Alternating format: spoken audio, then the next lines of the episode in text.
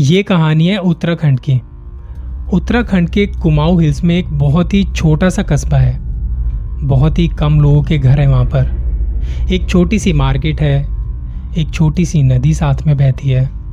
ज़्यादा लोग इसके बारे में नहीं जानते हैं। लेकिन उत्तराखंड के सबसे ऊपर बसा हुआ है एक बहुत ही प्यारा सा और छोटा सा हिल स्टेशन, जिसका नाम है अबॉट माउंट। एक ऐसी जगह जहाँ से हिमालय बिल्कुल साफ़ दिखता है। ये बात हम सब जानते हैं। जब ब्रिटिश यहाँ पे रूल किया करते थे तो उन्होंने पहाड़ों पर बहुत सारी जगह अलग अलग कॉलोनियाँ बसाई थी और उन्हीं में से एक कॉलोनी जो थी, वो बसी थी लोहा घाट के अबॉट माउंट के ऊपर। ये कॉलोनी बसाई गई थी मिस्टर अबॉट के द्वारा। इसलिए इस जगह का नाम जिन्होंने बसाया, उसके नाम पर ही रखा गया। और इसलिए इस जगह का नाम अबाउट माउंट है। इस जगह के बारे में वैसे तो कई कहानियाँ बनी हुई हैं, लेकिन जो एक कहानी है, जो हमको डराती है या सोचने पर मजबूर करती है, मुक्ति कोठरी, एक ऐसा अस्पताल जहाँ एक डॉक्टर अपने ही मरीजों पर मेडिकल एक्सपेरिमेंट्स किया करता था। जी हाँ आज हम बात कर रहे हैं एक ऐसे ही डॉक्टर की, जो अपने पेशेंट्स के ऊपर मेडिकल एक्सपेरिमेंट्स अटेम्प्ट करता था और उनकी जान लिया करता था। एक डॉक्टर जहाँ पर मरीज़ अपने डॉक्टर में भगवान को देखता है, लेकिन क्या हो जब एक भगवान ही अपने भक्तों की जान लेने लगे? क्या हो जब एक पेशेंट्स को डॉक्टर खुद अपने हाथों से मारने लगे? मुक्ति कोठरी के बारे में ऐसी कई कहानियाँ हैं। कुछ ऐसी कहानी जिस पे यकीन करना बड़ा मुश्किल सा होता है। लेकिन जब आप वहाँ जाते हैं और वहाँ आप ऐसी चीज़ें देखते हैं और लोगों से बात करते हैं, तब आपको समझ में आता है कि ये कहानियाँ जो हैं, ये झूठी नहीं है, पर इनमें कितनी सच्चाई है और आज के दौर में ये कितनी सच है, शायद हम पता नहीं लगा सकते। शायद यही पता लगाना कुछ रिसर्चर और इन्वेस्टिगेशन करने वालों का काम होता है। इसके लिए एक पत्रकार या यूँ कहूँ कि इन्वेस्टिगेटर जो कि पहुँचे अबाउट माउंट के उस मुक्ति कोठरी में। यहाँ जाने के लिए सबसे पहले आप लोहा घाट पहुँचते हैं। वहाँ शहर से करीब चार पाँच किलोमीटर की दूरी पर बसा हुआ है अबाउट माउंट जब आप अबाउट माउंट के ऊपर पहुँचते हैं तो सामने जो चीज़ आपको सबसे पहले नज़र आती है, वो आता है एक बड़ा सा मैदान। एक खुला सा खाली सा इलाका और आसपास बहुत सारी कोठरियाँ, जहाँ लोग छुट्टियाँ मनाने जाते हैं। वहाँ परमानेंट कोई नहीं बसता। बस कुछ लोग जैसे दिल्ली से, मुंबई से और भी कुछ बड़े शहरों से लोग वहाँ फार्म हाउस बना के उनमें छुट्टियाँ बिताने जाते हैं। अगर मैं आज की बात करूँ तो वहाँ लोग रहते हैं। मतलब रेगुलर नहीं, इन कोठरियों में काम करने वाले नौकर। मतलब कि जो वहाँ कोठरियों की देखभाल करते हैं, जैसे कुछ ड्राइवर्स सिक्योरिटी गार्ड्स इसके अलावा वहाँ कोई नहीं रहता। अब ऐसे लोगों की तादाद बहुत कम है।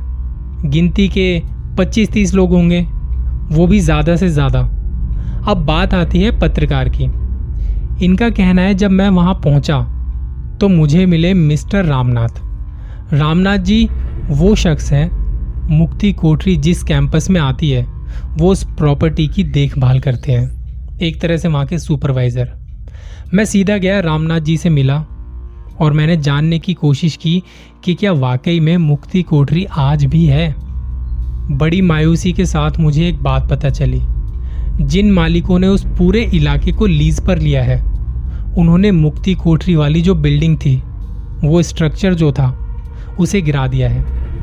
ये बहुत अफसोसजनक है मुझे नहीं लगता कि लोगों को ऐसा करना चाहिए, क्योंकि किसी भी चीज़ की एक हिस्टोरिकल इम्पोर्टेंस होती है, और वो हिस्टोरिकल इम्पोर्टेंस बनाए रखने के लिए ये ज़रूरी है कि वो स्ट्रक्चर खड़ा रहे।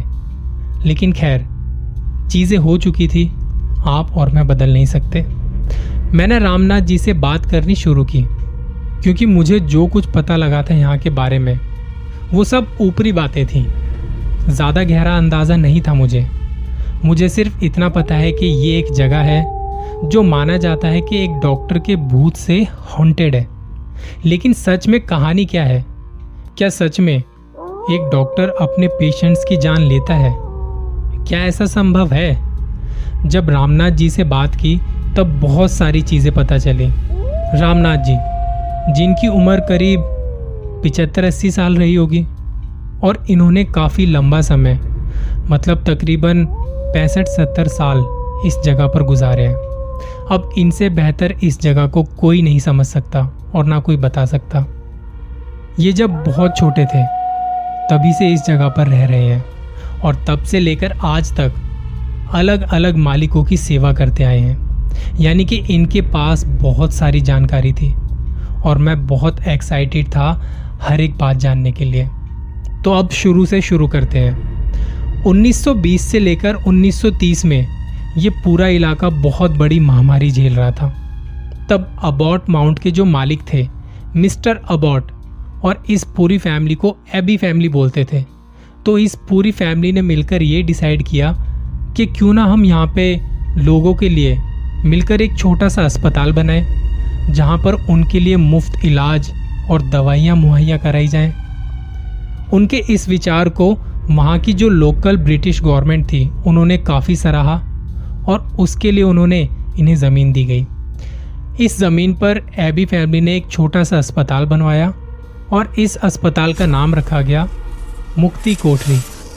मुक्ति कोठरी उन्होंने ये सोच कर रखा था कि जो भी लोग अलग अलग बीमारियों से पीड़ित हैं, वो यहाँ आएँगे और उनका इलाज, एक अच्छा इलाज होगा। तब वो अपनी बीमारियों से मुक्ति पाकर एक स्वस्थ जीवन लेकर यहाँ से चले जाएँगे। लेकिन क्या ऐसा हुआ? बिल्कुल हुआ। करीब दस सालों तक ये अस्पताल वहाँ के आसपास के लोगों के लिए एक औषधि बना रहा। ज़ाहिर सी बात है, जब एक अस्पताल चलता है तो उसमें डॉक्टर बदलते रहते हैं। तब करीब दस सालों के बाद एंट्री होती है एक इंसान की, जो बनता है इस जगह का डॉक्टर इंचार्ज और जिसका नाम था डॉक्टर मॉरिस। डॉक्टर मॉरिस एक ऐसा इंसान जो अपने प्रोफेशन के लिए एक तरह से इतना पैशनेट था कि उसके पैशन की लोग वाहवाही करते थे। जब से डॉक्टर मॉरिस ने इस अस्पताल को इंचार्ज के तौर पर संभाला, लोगों की किस्मत बदलने लग गई। वो इलाज कुछ इस तरीके से किया करते थे कि लोगों को पता नहीं चलता था। कब, कैसे एक बीमारी छूमंतर हो गई। काफ़ी जल्द डॉक्टर मॉरिस आसपास के सारे इलाकों में बहुत ज़्यादा मशहूर हो गए। और फिर धीरे धीरे डॉक्टर मॉरिस के बारे में एक बात पता चली। और वो ये थी कि डॉक्टर मॉरिस पेशेंट्स के बारे में एक भविष्यवाणी करते थे। और वो भविष्यवाणी ये होती थी कि ये पेशेंट्स फलानी तारीख को फलाने समय पर मर जाएगा। और कमाल की बात यह है कि उनकी जितनी भी भविष्यवाणियाँ होती थी सब सही होती थी। अगर उन्होंने कह दिया कि तुम कल रात नौ बजे इस दुनिया से रुखसत हो जाओगे तो वो हो जाता था। उनकी इस बात से वो आसपास के इलाकों में बहुत ज़्यादा मशहूर हो चुके थे। ज़ाहिर सी बात है एज ए डॉक्टर अगर आप सौ पेशेंट से मिलते हैं तो ज़रूरी नहीं कि सबकी जान बचा पाए। उनमें से कुछ बीमारियाँ इस लेवल तक चली जाती थी, जहाँ से उनका इलाज होना बहुत मुश्किल होता था। और ये बात आज से काफ़ी पुरानी है। तो ज़ाहिर सी बात है, उस वक्त मेडिकल साइंस ने इतनी तरक्की नहीं की थी। तो जिन पेशेंट्स के बारे में उन्हें लगता था कि ये एक ऐसी बीमारी से पीड़ित है, जिससे अब इसकी जान नहीं बच सकती तो वो उसके बारे में एक भविष्यवाणी करते थे और वो भविष्यवाणी सच हो जाती थी। आप सुन रहे हैं कहानी मुक्ति कोठरी के बारे में। इसके आगे की कहानी आपको इसके दूसरे पार्ट में पता चलेगी। बहुत सारी चीज़ें बाहर आने वाली हैं। और कुछ बातें तो सच में आपके रोंगटे खड़े कर देंगी।